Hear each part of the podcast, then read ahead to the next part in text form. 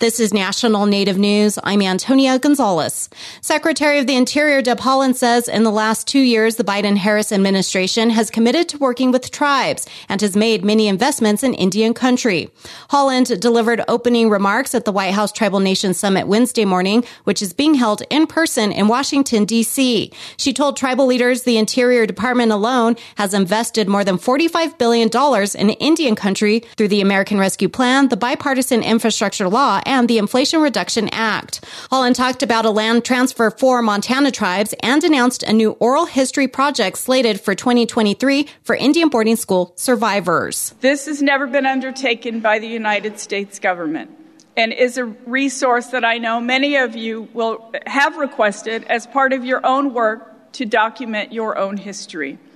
This project demonstrates the new era I spoke of. Over the next two days, you will hear even more about the work that is happening and the opportunities with your partnerships that lie ahead. Haaland announced the creation of a new Office of Strategic Partnerships, which is working to build nine new Bureau of Indian Education schoolyards across the country. She touched on tribal co-stewardship to address climate change and co-management of lands and waters. She says there's work being done on broadband, including an agreement to help bring electromagnetic spectrum access to tribal lands. Haaland says she'll be meeting with tribal leaders throughout the next two days to discuss issues impacting Indian country. Wednesday morning also included tribal leaders and and administration officials taking part in a panel on education and native languages. Tribal leaders from the country's five hundred seventy-four federally recognized tribes were invited to take part in the two-day summit. During the White House Tribal Nations Summit, President Biden is expected to proclaim a Nevada sacred site off-limits to development, with a formal designation of Avikwame as a national monument. Native groups have been advocating for its protection. The area is sacred to twelve tribes and is the center of creation stories, says Taylor Patterson with the Native Voters Alliance, Nevada. It's the place where all of their traditional stories and knowledge comes from. And then for our Southern Paiute tribes in the area, it's also a part of the Salt Song Trail. And so that tells really the life cycle of Paiute people and how they moved through the land and all the important places, plants, and animals in the area. It's located between the Lake Mead National Recreation Area and the Nevada-California border, covering nearly four hundred fifty thousand acres in southwestern Nevada.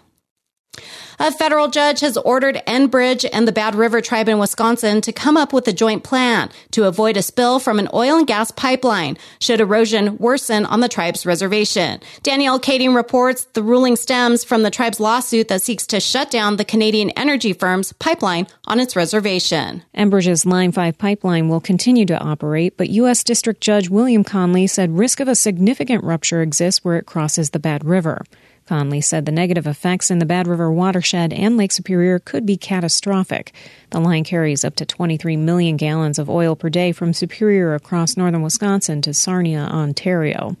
The federal judge ordered Enbridge and Bad River to meet by December seventeenth to discuss installation of emergency shutoff valves, a joint proposal for shutting down and purging the line, and projects that could slow further erosion. The two must submit their proposal by Christmas Eve. An Enbridge spokesperson says it looks forward to discussing the issues with Bad River. Bad River Tribal Chairman Mike Wiggins Junior did not respond to requests for comment. For National Native News, I'm Danielle Kading. And I'm Antonia Gonzalez.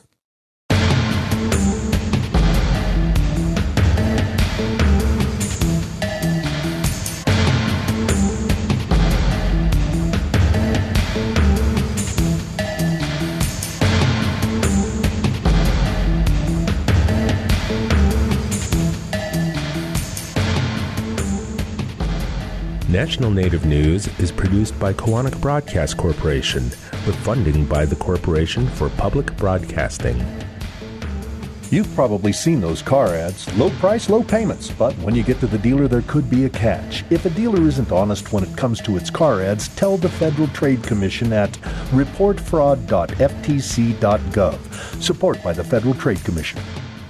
Program support by Penguin Random House, publisher of Probably Ruby by Lisa Bird Wilson, a novel about a Métis woman adopted by white parents who goes in search of her identity. More on this and other stories at prh.com slash stories of the land.